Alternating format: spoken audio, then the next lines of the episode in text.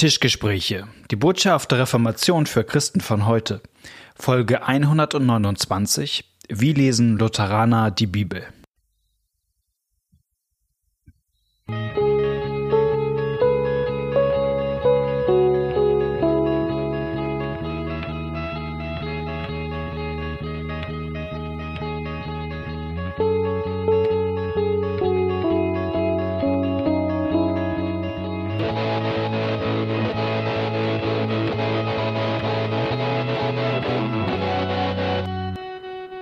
Herzlich willkommen bei einer neuen Folge von den Tischgesprächen. Schön, dass ihr heute wieder eingeschaltet habt. Mein Name ist Malte Detje und mir gegenüber sitzt Knut Nippe.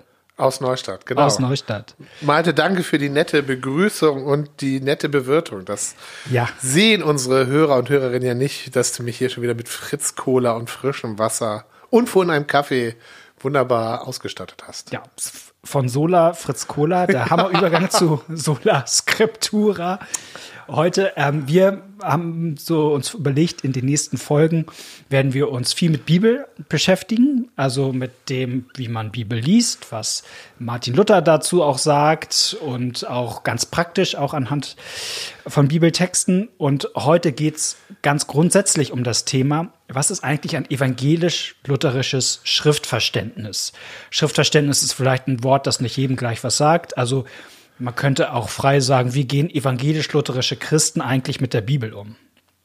Und ich finde, das ist nochmal ein spannendes Thema, weil ähm, ich kenne ja manchmal so die Frage eher so im frommen Bereich, wie gehen wir jetzt eigentlich mit der Bibel um? Anders als vielleicht in Anführungsstrichen die Liberalen, so. Das ist ja manchmal auch gewinnbringend, so diese Frage irgendwie so zu stellen, aber auch nochmal zu gucken, was bringt eigentlich jetzt unsere konfessionelle Prägung, das evangelisch-lutherische auch nochmal besonders rein, finde ich das irgendwie auch eine spannende, spannende Frage. Und genau, und du bist, du bist da super drinne, weil du bist gefragt worden, ob du da einen Vortrag hältst. Genau, ich habe da letztens mit ein paar Theo-Studis zusammen drüber ähm, nachgedacht und ich sag's mal so, ich hatte einen Tag schlechte Laune. Wirklich? Kommt das, das vor bei dir? Mal, es kommt, man hört es nicht immer im Podcast, aber es soll vorkommen. Und ich habe mich irgendwie aufs ähm, Fahrrad gesetzt, ich habe einen Freund besucht und ich hatte irgendwie eine 80-minütige Fahrradfahrt vor mir und habe über den Inhalt nachgedacht, was ich sagen will und über die Bibel sozusagen. Und ich hatte hinterher ausgesprochen gute Laune. Und ich habe mich gefreut, was wir eigentlich für einen tollen Gott haben und für eine, was die Bibel eigentlich für ein tolles Buch ist. Und das äh, dachte ich, da können wir heute ein bisschen was drüber sagen, oder? Ja, ich bin gespannt. Du bist gespannt, genau. Du, ich war nicht bei dem Vortrag, aber Malte hat mir eben gerade so sein Kurzskript gegeben. Genau, ich habe mal so fünf, fünf Gedanken, fünf Thesen, was, glaube ich, so unseren Umgang mit der, mit der Schrift ausmacht. Ähm, mein erster Gedanke wäre, allein die Heilige Schrift als Wort des lebendigen Gottes ist die Richtschnur für alle Fragen des Glaubens und des Lebens. Ähm, das Spannende finde ich erstmal vielleicht, dass man ja fragen kann, wie, wo findet man eigentlich raus, was evangelisch-lutherische Christen über die Bibel denken? Und dann ist natürlich der erste Gedanke die Bekenntnisschriften. Also man kann sich die Bekenntnisschriften holen und gucken, wo steht da eigentlich was drin zu den ähm, zum, zu dem, wie wir eigentlich die Bibel sehen. Und man stellt ja fest, da steht eigentlich nirgends so explizit was drin. Also es gibt keinen Artikel, so, ne? Also, ja. also Augsburger Bekenntnis gibt es keinen Artikel von der Schrift. Oder auch im kleinen Katechismus ähm, lernt man es nicht so direkt. Also, dass, dass da irgendwie noch einen Abschnitt gibt über die Bibel. Ähm, und es gibt, also es gibt es ja nur so ganz sporadisch. Also, ich denke an das nizenische Glaubensbekenntnis, da heißt es über den Heiligen Geist, der gesprochen hat durch die Propheten. Okay, das ist so ein, so ein kleiner Gedanke mhm. und ich glaube, das sagt was, aber das ist jetzt kein entfaltetes Thema. So. Mhm. Und ich glaube, das hat ja was damit zu tun, was wir schon mal hatten, dass die meisten Bekenntnisse ja immer in Konfliktsituationen entstehen. So. Und, und das nur weil in Bekenntnissen zu bestimmten Themen nichts gesagt wird, heißt es noch nicht, dass es dazu keine Meinung gab. Aber die Problemstellung war vielleicht damals nicht so da, wie wir sie heute haben. Ja, also vor allen Dingen zum Beispiel, weil das Augsburger Bekenntnis ja ähm, auch mit dem Ziel äh, geschrieben worden, den Altgläubigen, also den Katholiken zu zeigen, mhm. hey, wir glauben doch das Gleiche wie ihr. Ja, also das, ja. das ist ja erstmal mit dem Anspruch geschrieben, Moment mal, das, was wir sagen, war doch schon immer so. Und dann kam der Anspruch, nö, nö, nö, das, ihr macht da was Neues. Aber mhm. erstmal war, war das äh, noch nicht mal als Abgrenzung geschrieben. Mhm, genau. Und also von daher, ich glaube, so die moderne Frage danach, ist die Bibel, sage ich mal, wichtig? Wie wichtig ist die Bibel für den Glauben? Ähm, die war damals nicht so, weil eigentlich all, erstmal, erstmal war allen erstmal die Bibel wichtig und dass sie irgendwie von Gott kommt, haben auch erstmal alle so gesagt. Im Detail wird es nachher spannender ja. und komplizierter. Ähm, aber es gibt sozusagen die, eine Formulierung aus dem, aus dem, aus der Konkordienformel wiederum, die, die positiv was sagt. Und das ist diese Formulierung der Richtschnur. Da sagt sozusagen die Konkordienformel am Anfang nicht als eigener Artikel, aber doch grundsätzlich dazu etwas über die Rolle der Bibel. Da steht, wir glauben, lernen und bekennen, dass die einige Regel und Richtschnur, nach welcher zugleich alle Lehren und Lehrer gerichtet und beurteilt werden sollen, seien allein die prophetischen und apostolischen Schriften Alten und Neuen Testaments. So, das ist so die Formulierung, ne? Regel, Richtschnur. Ja. Das ist erstmal ein Bild. Also, ähm, also eine Richtschnur ist, das muss man ja erstmal übersetzen, das haben wir heute nicht so im, im Gebrauch, äh, sind ja auch die wenigsten von uns architektonisch unterwegs. Aber es ist ja im Grunde eine Art, wie ich, wie ich ein Haus, eine gerade Wand messen kann. Ne? Ja, genau. Es ist, ja, es ist ein Kriterium, also mhm. Äh, was Kritisches, was auch sagt, mhm. das ist schief, das muss ja. anders gebaut werden. Und das ist gerade, das ist gut gebaut und damit ist es eine Autorität. Ja. Und vielleicht in Abgrenzung äh, damals zum Beispiel zur kirchlichen Tradition. Das war nämlich mhm. dann äh, war eine Streitfrage, weil man gesagt hat, also wenn hier irgendetwas in der Kirche, in der Kirche dieser Richtschnur widerspricht, dann ist mhm. es ein schief gebautes Haus und muss abgebaut werden. Und dann war immer noch die Frage, wie schnell muss das gehen und gibt es auch Sachen, die sozusagen nicht in der Richtschnur drinne stehen, aber die trotzdem nicht verboten sind und so weiter. Also es gab dann noch Grauzonen, aber grundsätzlich, grundsätzlich haben die Lutheraner gesagt, nee, wenn, wenn das der Bibel widerspricht, ist es falsch. Und das war dann umstritten, weil andere gesagt haben, nee, aber wenn die Kirche das schon immer so gemacht hat, dann ist es richtig. Und außerdem, wer hätte diese Richtschnur eingesetzt? Das war doch die Kirche, so war ja dann das mhm. Argument. Ähm, und das ist ja eine spannende Frage, aber da haben wir, glaube ich, auch bei der Kanonbildung mhm. mal drüber geredet. Genau. Ja. Genau, also ich, das wäre mal so mein erstes einfache Bild ist, die Bibel ist wie so ein Zollstock, den ich in die Hand nehmen kann und ich kann Dinge vermessen, ob ja. sie den Maßen entsprechen. So. Und, ähm, und das finde ich ist ja erstmal eine coole Sache für eine Gemeinde. Weil das hat ja erstmal was auch mit einem, das ist ja eine Machtfrage, finde ich. Mhm. Also, das heißt ja nicht, ich muss alles übernehmen, kritiklos, was der Prediger vorne vor sich von sich gibt, sondern ich habe hier etwas, anhand ich, äh, an dem ich beurteilen kann, ob das, was er sagt, stimmig ist oder nicht. Genau. Und das ist für Luther ja eine ganz wichtige Sache. Total. Nicht nur, nicht nur für ihn selber, gegen, also mit der Kritik seiner Lehre, wo er ja in Worms auch sagt, wenn ihr mich, wenn ihr mir nicht, wenn ihr mich nicht mit der Bibel widerlegen könnt, also wenn mhm. ihr mich mhm. mit der Bibel widerlegen könnt, dann widerrufe ich auch, aber wenn ihr es nicht könnt, dann äh, bleibe ich, dann hier stehe ich und kann nicht anders. Er, er sagt anhand der Bibel und klarer Vernunft. So, das, mhm. ähm, aber genau, er, er gibt von vornherein sozusagen den Maßstab vor, dem er sich verpflichtet fühlt und dem er sich auch beugen würde. Ähm, und gleichzeitig macht er das dann auch anderen gegenüber, dass er nämlich zum Beispiel, er hat so eine Schrift geschrieben, dass eine christliche Gemeinde das Recht hat, die Lehrer zu beurteilen. Mhm. Ja, also er sagt, und das gilt für alle, also die Gemeinde kann anhand ihrer Bibel gucken, ob der da vorne eigentlich das Richtige erzählt oder nicht. Und das sollen sie. Das ist ihre Pflicht auch. Ja, hat bald, glaube ich, sogar Jubiläum. Da sind wir dann. Ja. da können wir, machen wir eine Folge zu. Sind wir dann wieder, sind wir dann wieder gefragt. Ähm, genau. Ich finde äh, nochmal in der Zuspitzung, ähm, das Besondere bei den Reformatoren ist, also die, die nennen das ja sola scriptura, ne? dass sozusagen allein die Bibel ja. dieser, dieser Richtschnur, dieser, dieser Zollstock, ich nenne es jetzt mal ein bisschen platt, ist. Ähm, und ich glaube, die Pointe liegt ja schon in dem Sola, weil dass die Bibel irgendeine Form von, von, von Norm ist, das würde, glaube ich, kein Christ auf der Welt bestreiten. Also, dass er sagt, die Bibel ist mir egal, ob das in der Bibel steht oder nicht. Also das wäre ja. immer eine Karikatur auch von, also zum Beispiel von römisch-katholischen gläubigen ja, ja, Theologen. Die würden ja sagen, naja, na, die Bibel ist uns schon sehr, sehr wichtig, aber es ist eben nicht Bibel allein, sondern in Kombination mit der kirchlichen Tradition, in der Auslegung des Lehramtes. So.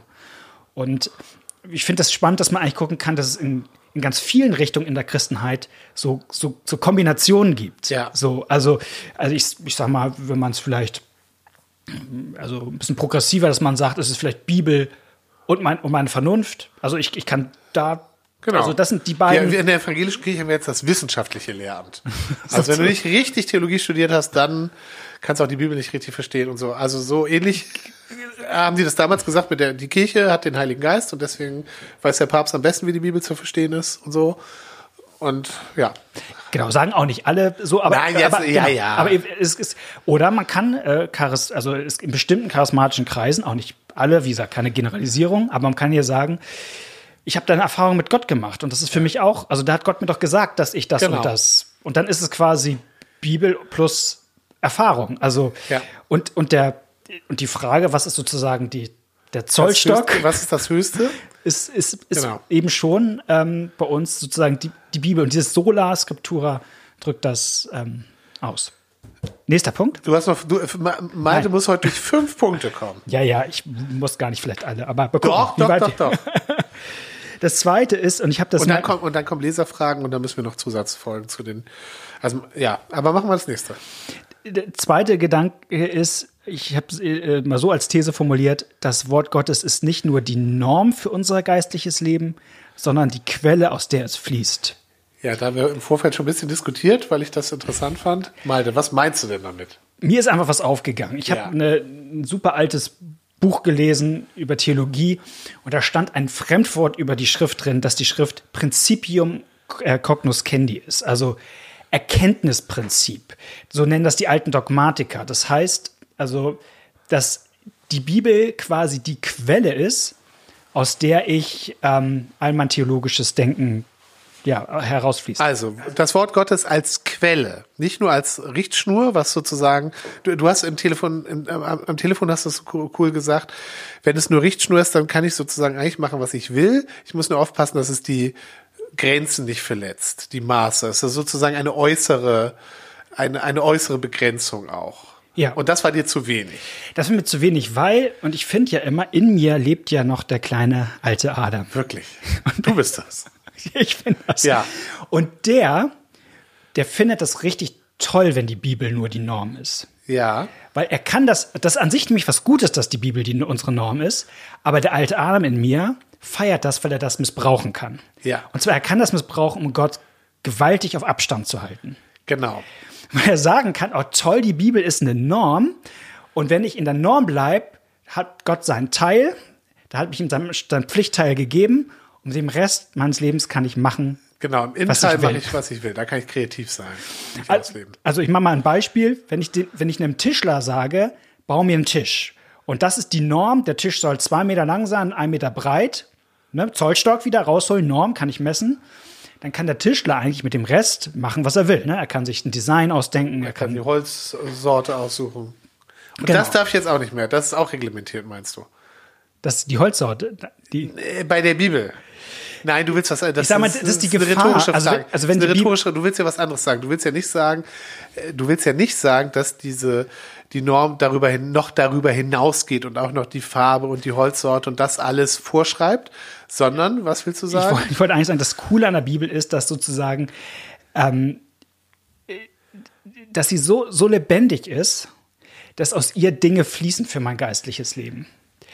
Und sozusagen, sie ist nicht nur eine Norm, die ich, in der ich mich aufhalten muss, sondern sozusagen aktiv eine Quelle, aus der ich trinken kann. Genau, sie inspiriert den Tischler sozusagen. Also wenn Ja. wir bei dem Tischlerbild bleiben, Genau. dann bringt die, bringt wer, wer die Bibel das, was den Tischler auch noch leitet und auf Ideen bringt, wie dieser Tisch äh, sein sollte, unabhängig jetzt von diesen äußeren Maßen. Ich mache den Unterschied noch. Genau, ich mache den Unterschied mal deutlich, vielleicht an der Predigt. Ja. Also weil man es da vielleicht gut. Ja. Wir, wir kennen es manchmal. Also eine, eine Predigt kann biblisch sein, ohne dass sie aus der Bibel geflossen ist, in Anführungsstrichen. Ich sag mal, was ich damit gemeint habe. Genau, ja.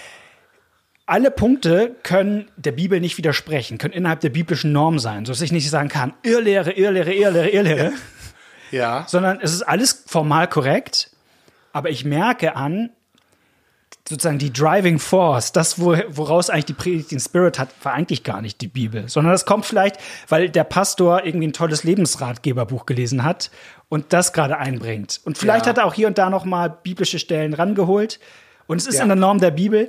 Aber die Frage ist, wo kommt es her? Und ich will gar nicht nur über andere Pastoren schimpfen, sondern das geht mir selber. Wie sagt der alte Adam in mir, der bereitet auch so gerne manchmal Ja. seine Predigten vor. So, und, ähm, und das ist das eigentlich das Tolle, finde ich, an der Bibel. Und deswegen ist es, glaube ich, so wichtig, sie oft zu lesen, weil ich dann merke, was eigentlich alles aus ihr fließt. Weil der, der nächste Punkt, ich, ich, Ja, bitte, bitte, mach. der alte Adam glaubt das ja nicht, dass die Bibel eine Quelle ist in mir. Der alte Adam hat ja miss- missbraucht ja nicht nur, da- dass die Bibel eine Norm ist. Der alte Adam glaubt kein bisschen, dass die Bibel eine Quelle ist. Ja. Weil wenn der alte, also ist, und zwar merke ich es daran, wie oft ich eigentlich Bibel lese. Ja, Viel zu selten. Und zwar deshalb, und ich frage mich ja, warum tue ich das nicht? Und zwar eigentlich, weil ich das, weil der alte Adam es nicht glaubt, dass daran wirklich Gott mir in dir was schafft. in dir was schafft. Ja. Und zwar meine durstige Seele äh, also quasi satt macht, so äh, durch, durch das frische Wasser der Quelle. Und das, ähm, genau, also weil eigentlich, das finde ich das beeindruckend an Luther, dass der, also der ist ja ein guter Theologe, merkt man immer oft, weil der so viel Bibel gelesen hat. Und daran was gelernt habe. Ich denke immer, wenn ich jetzt ein guter Theologe werden will, muss ich noch mal dieses schlaue Buch lesen, dieses schlaue Buch. Und aber die, auf die Idee zu kommen, oh, ich, also dass es wirklich aus der Bibel fließt, das glaubt der alte Adam nicht in mir. Aber ähm, trotzdem merkt man es diesen ganz großen wie, wie Luther und anderen an, dass die, dass, dass die Quelle wo, äh, wo ist, nämlich in, in der Bibel. Also das, der Punkt, warum ich wenig Bibel lese, auch in der Predigtvorbereitung, ist ja, ich lese den Text und dann habe ich eine Idee dazu. Ja, und dann bin ich ja froh. Ähm, und das habe ich bestimmt schon mal erzählt, glaube ich. Ich habe mal von bei Timothy Keller diese Geschichte gelesen, wie der auf so einer Fortbildung war, wo sie die Aufgabe gekriegt haben, einen Bibeltext zu nehmen und dann 20 Sachen aufzuschreiben, die ihnen aus diesem Text äh, aufgehen. Ja. Und er dachte, was, 20 Sachen? Ja, war auch jetzt nicht so ein obskurer Text. Und dann hat er eben aufgeschrieben und die ersten Sachen gehen relativ schnell. Aber dann fiel ihm nichts mehr ein, was weiß ich, nach zehn. Und dann musste er den Text immer wieder lesen und immer wieder lesen. Und dann fiel ihm, und er musste Zeit haben und den Text immer wieder lesen. Und dann fiel ihm tatsächlich nach und nach Sachen ein, als bis er seine 20 voll hatte. Und dann kamen die alle wieder zusammen. Und dann fragte irgendwie die Leiterin, die das gemacht hat, so, ähm, wer hat 20 Sachen gefunden? So, und sie sagt, und wer hat seine interessantesten Beobachtungen bei den letzten fünf gefunden? Und die meisten melden sich. Ja. Also, dass einfach die, der, der Zwang durch diese Übung, sich mit dem Text zu beschäftigen, etwas in den Leuten geschaffen hat, sozusagen. Und das, ähm, das muss ich, muss ich auch zugeben, obwohl ich dem so zustimme. Ja. Kognitiv, ja, Genau. ja, gerecht, glaube ich. Aber mache ich das denn auch so? Wir haben ja, wir haben ja noch, wir wollen uns ja noch mal einen Text angucken, da kann ich noch mal ein anderes Beispiel dafür bringen, deswegen äh, will ich jetzt hier mein Pulver nicht ganz verschießen.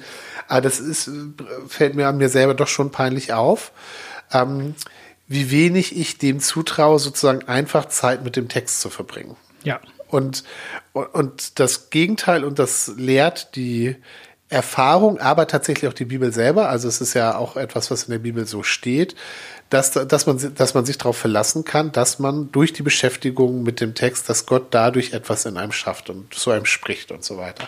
Und ich habe tatsächlich manche echt tolle ähm, Andachten oder Predigten mit Texten gehabt, die, zu denen ich am Anfang überhaupt keine Ideen hatte. ja. oder die ich schwierig fand. Ich dachte, was ist das denn? Und dadurch dazu gezwungen war, mich ganz viel damit zu beschäftigen. Und dann arbeitet da was. Und das ist auch meine Erfahrung, dass wenn ich dann doch Bibel lese, auf einmal ich denke, wow, und es tut mir gut oder am besten Ja. sogar mit anderen zusammen das mache. Also, ähm, wie gesagt, der alte Adam, aber er glaubt es nicht. Also, ich Nee. denk, der, Ich kann alleine. genau, ich gehe mal weiter. Der dritte Punkt, der ist so ein bisschen ähnlich. Das mit, Ja, der, genau. mit der Quelle werden wir auch noch mal bald bei Luther noch mal an einem Text vertiefen. Ähm, das, der dritte Punkt, ich habe ihn überschrieben mit der Wirksamkeit der Schrift und da wäre meine These, Gottes Wort enthält nicht nur Informationen, die wir anwenden müssen, sondern schafft, was es sagt. Und das ist, glaube ich, was, was auch nicht immer nur Standard ist in der frommen Welt. Weil ich würde sagen, oft das Bild der Bibel, wie es mir begegnet, ist eins von ein Informationsbuch, das, wo es in meiner Anleitung. Hand, ja, genau, eine Anleitung, was mir Informationen gibt, die ich dann anwende Ja. pra ganz praktisches Beispiel, was ich damit, ein Vergleich. Ähm, ich musste letztens einen Fahrradanhänger an mein, so einen Adapter anbringen bei mir. Ja. Und dann gibt es natürlich ein Da gibt es sozusagen eine Anleitung zu, wie man das Ja. macht. Das heißt, die vermittelt mir Informationen, wie es geht. Die kommen dann bei mir in meinem Kopf an. Und dann kannst du die Anleitung eigentlich wegschmeißen. Ja, aber dann, und dann tue ich es und, und Ja. setze es um. Und so kann man auch mit der Bibel umgehen. Und in Teilen enthält die Bibel ja auch Informationen, die ich anwenden soll. Klammer auf, das hat vor allem was mit Gesetz zu tun, Klammer zu. Also die Bibel sagt mir ja Dinge, die ich tun soll. Also die Bibel sagt ja, Jesus hat alles für uns gegeben und wir brauchen ihm nur zu vertrauen, in Anführungsstrichen. Und selbst das kann ich ja sozusagen als Information Ja. bringen, die Ja. ich anwenden muss. Also im Sinne, es kommt aufs Vertrauen auf, je, an, ähm, gib dein Leben Jesus in die Hand, triff, triff eine Entscheidung. Hier ist sozusagen die, wende es konkret an. So kannst du es konkret anwenden. Ja. Ja, mach mal weiter. Mir fällt, ja, mach, ist ja noch nicht zu Ende. Nee, nee. Und das ist sozusagen der Punkt, wie, wie ich selbst, also ich kann alles in der Bibel zu einer Information machen, die ich dann anwenden muss. Aber dabei bleibt die Bibel ein komplett passives Buch. Ich bin am Ende der eigentlich Handelnde und Tuende. Ja, und eine Information, wenn sie bei mir ist, dann braucht sie mir nicht mehr gesagt werden. Ja, also was nervt mich, dass Ja. wenn jemand mir das immer wieder sagt, was ich tun muss. Ähm, und ich denke, ja, das weiß ich selber, das weiß ich selber. Ähm, und das erlebe ich ja, dass Leute das auch so verstehen. Also ähm, wenn ich, ich habe mich mit gerade äh, mit Studenten oder so, oder als ich selber noch studiert habe, dann mit denen auch über Predigten unterhalten, habe ich gesagt, wo war denn hier das Evangelium? Also wo kam denn hier vor, was Gott für uns getan hat? Also auch in, in ganz frommen Gemeinden. Und dann war oft die Rechtfertigung oder die, ähm, die Verteidigung, ja, das wissen wir doch hier alle. Das ist doch selbstverständlich. Ja. Ja, das wissen wir doch alle. Deswegen können wir doch jetzt darüber reden, was wir tun müssen. Ja, weil daran hapert's ja. Ja, ja, aber das stimmt ja nicht. Ja, sondern Gott schafft ja Leben dadurch, dass das Evangelium den Menschen immer wieder neu gesagt wird. Ja. Das ist so ungefähr, als wenn du in einer Beziehung bist und deine Frau sagt, ja, warum sagst du nicht nie das, warum sagst du mir nie was Nettes, dass du mich magst? Und du sagst, ja, das weißt du doch. Ja, das habe ich doch schon mal gesagt. Es geht ja, es geht nicht nur um die Informationsübermittlung, sondern es geht um die Beziehung. Beim Gesetz auch, selbst beim Gesetz, wo du sagst, das ist Information, äh, diese Ebene. Aber selbst das Gesetz muss mir ja immer wieder gesagt werden, um mich neu zu treffen. Und das, was ich schon im Kopf weiß, wo ich merke, ach du meine Güte, aber hier sehe ich auch gerade, was ich immer ausgeblendet habe, wo ich es übertreten habe. Und genauso muss das Evangelium immer neu ge- zugesprochen werden, weil es eben nicht nur Information ist, sondern wirksames Reden Gottes in meinem Leben, wodurch etwas geschieht. Das, genau, deswegen kann, ist es auch total wichtig, selbst einen Bibeltext, den ich vielleicht schon sogar auswendig kenne, mich nochmal mit ihm zu beschäftigen, weil es nicht darum geht, ihn auswendig zu kennen, sondern weil Gott damit den Glauben in mir nährt und stark macht und überhaupt ich gar nicht glauben kann, ohne dass Gott Und weil die redet. Bibeltexte, ja, also das ist schon bei anderen Texten so. Also wir haben ja auf unserem Plan einen Luthertext, den ich immer wieder gelesen habe und dann auch immer neue Sachen entdeckt habe, aber bei der Bibel ist das ja erst recht so, dass ich einen Bibeltext zu unterschiedlichen Zeiten in meinem Leben eher auch unterschiedliche Sachen bei mir sagen. Und ich mache zurzeit, mach, also seit ein paar Wochen mache ich das, dass ich Bibeltexte abschreibe, ähm, was bei mir dazu führt, dass ich ähm, eben langsamer sie lese und Ja. langsamer bin damit ähm, und, mich noch mehr konzentrieren muss. Und neulich habe ich Psalm 23 abgeschrieben und ey, den kann ich in- und auswendig, da Ja. brauche ich nicht immer munter sein für. Und trotzdem beim Abschreiben kommen, passieren da Sachen, also sehe ich auch Sachen, die ich jahrzehntelang nicht gesehen habe, obwohl ich den Text auswendig kann.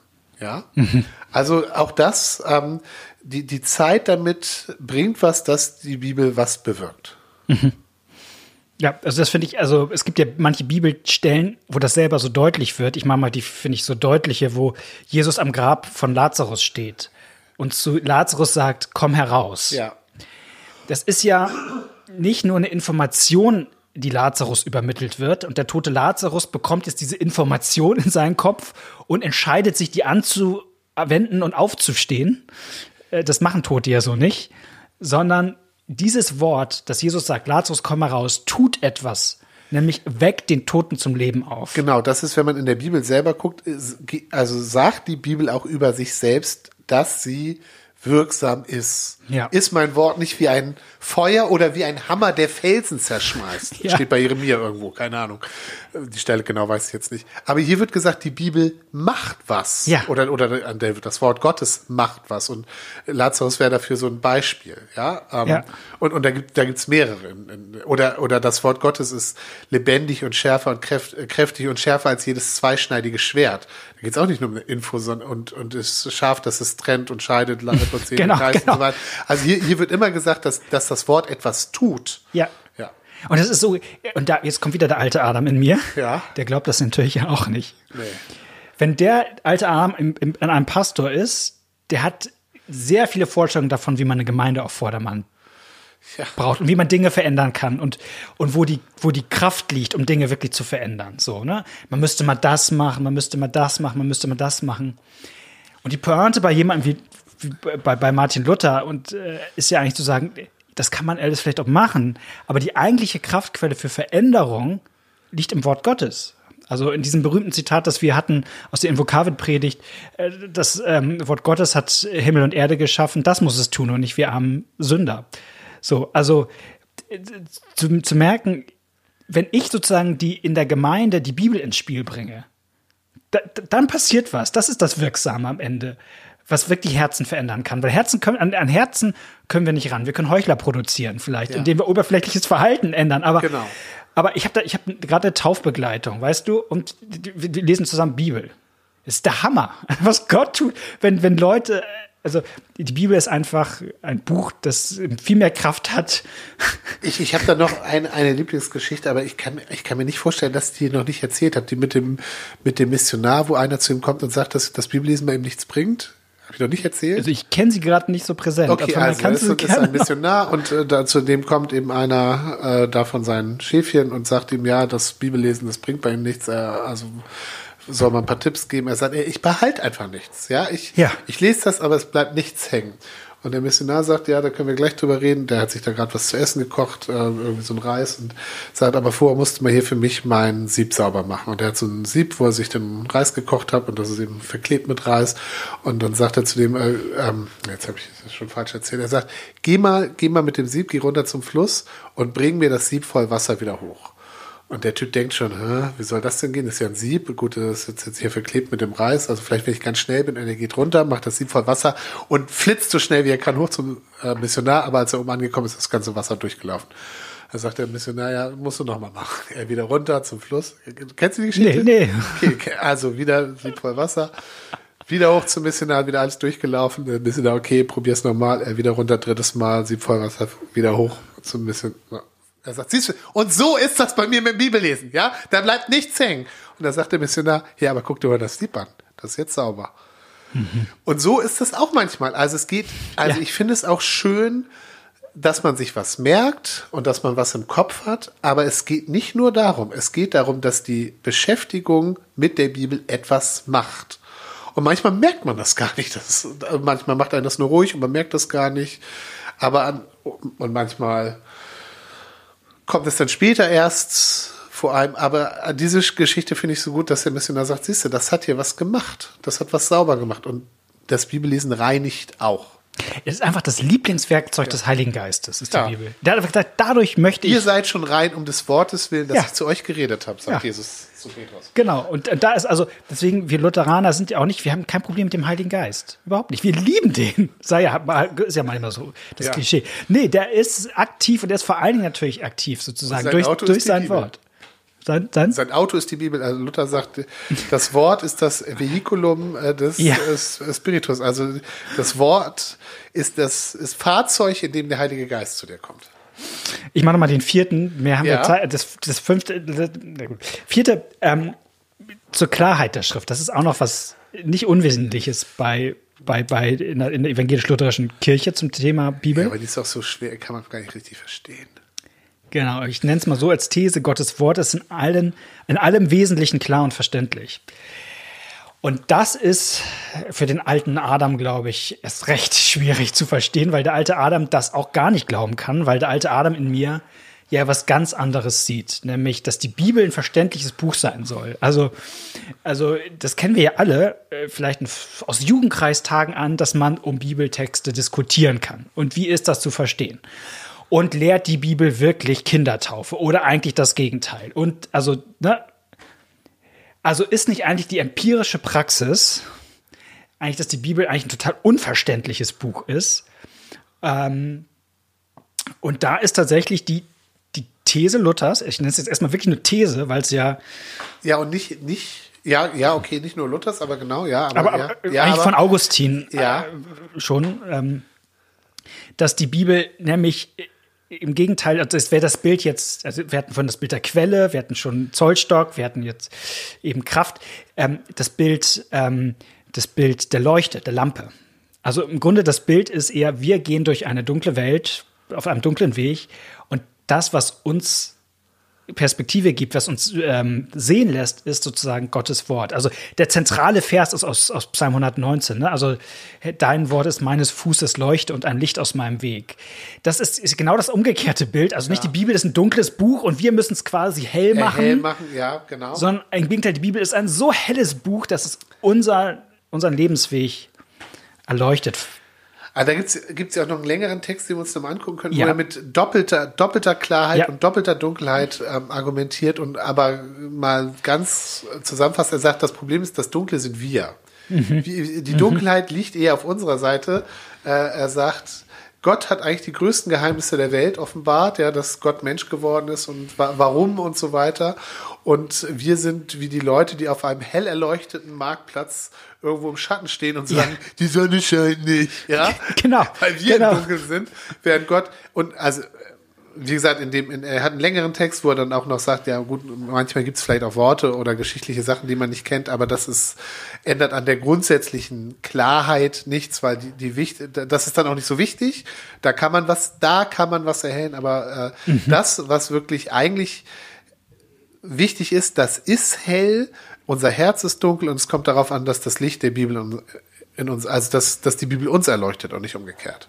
Ich bringe mal ein provokantes Beispiel heute. Also ähm, es gibt ja Dinge auch heute, würde ich sagen, die da kann man wissenschaftlich klar was zu sagen. Also ganz profane Beispiele. Ich nenne jetzt bewusst keins. Aber trotzdem gibt es genug Dinge, die wissenschaftlich ich, relativ klar sind. Und trotzdem findet man in der Gesellschaft immer relativ viele Leute, die Ja. trotzdem anderer Meinung sind. Also, also ich finde nur, weil eine, eine Sache, selbst die äh, Dinge, die empirisch klar sind, Ja. Also du findest immer noch jemanden, der glaubt, dass die Erde eine Scheibe ist. Also das, das, das macht die Sache nicht umstritten. Also, weil, also das macht die Sache nicht unklar, Ja. sag ich. Also ähm, das ist selbst Genau, nur, nur, nur weil es Leute gibt, die glauben, dass die Erde eine Scheibe ist, ist das grundsätzlich keine unklare Frage. Genau, und jetzt habe ich mal ein Beispiel genommen, was, wo doch die meisten hoffentlich unserer Hörer sagen werden, das sind wir. Ja, genau. Ge- genau. Ähm, aber das ist, also wir, wir haben jetzt versucht, mal so ein paar Grundlinien hier zu machen. Das müsste man eigentlich noch mal alles in die Tiefe äh, gehen, weil da natürlich ganz viele Fragen sind. Wie ist das denn praktisch? Weil, weil, das eben so schwer ist, ne? Ja, da müssen, da müssen die mal nachhaken. Und bei der, also bei der Kleiderschrift könnten wir uns ja diesen, diesen längeren Abschnitt. Das ist, das ist äh, in einem Buch, wo es auch noch um andere Themen geht. Aber da hat er, gibt es eben diesen längeren Abschnitt mit, mit der doppelten Klarheit und der doppelten Unklarheit. Genau. Ich lese mal noch einen Satz von Luther vor. Ja. Dazu, der ist aus der anderen Schrift, die aber auch das gleiche Thema hat, aus den Assertiones sogenannten. Ähm, da sagt Luther, das heißt, dass sie, die Bibel, durch sich selbst ganz gewiss ist, ganz leicht zugänglich, ganz verständlich, ihr eigener Ausleger, alles von allen prüfend, richtend und erleuchtend. Ja, genau. Also also vielleicht noch zwei wichtige. Das eine mit ihr eigener Ausleger ist wichtig. Ja. Also es gibt Sachen, wenn man die nicht versteht, dann soll man sozusagen die Lösung in der Bibel suchen. Da, da beleuchtet sie sich gegenseitig. Und, und, genau. ich- ich- also da würde ich jetzt, also das ist jetzt, bin jetzt ich, aber ich frage mich, ich bezweifle, dass Luther mir da widersprechen würde. Natürlich gibt es Fragen, die auch nicht beantwortet werden, aber das ist dann auch nicht wichtig. Nee. Also tatsächlich besteht die Kleid der Schrift auch darin, mir zu sagen, welche Frage mich nichts angeht. Ja, genau. So. Genau. Sie sagt, also deswegen habe ich es formuliert, in allem Wesentlichen. Alles, Ja. was Gott will, dass wir wissen. Genau. So. Genau. Und also sie macht an manchen Stellen auch klar deutlich, das ist nicht, das ist keine Menschen, kein Menschenthema. Ja. Mein letzter Punkt wäre, fünfte, ich sage ihn nur noch mal als Satz, weil wir dazu, glaube ich, in anderen Folgen schon viel gemacht haben. Jesus ist die Mitte der Schrift.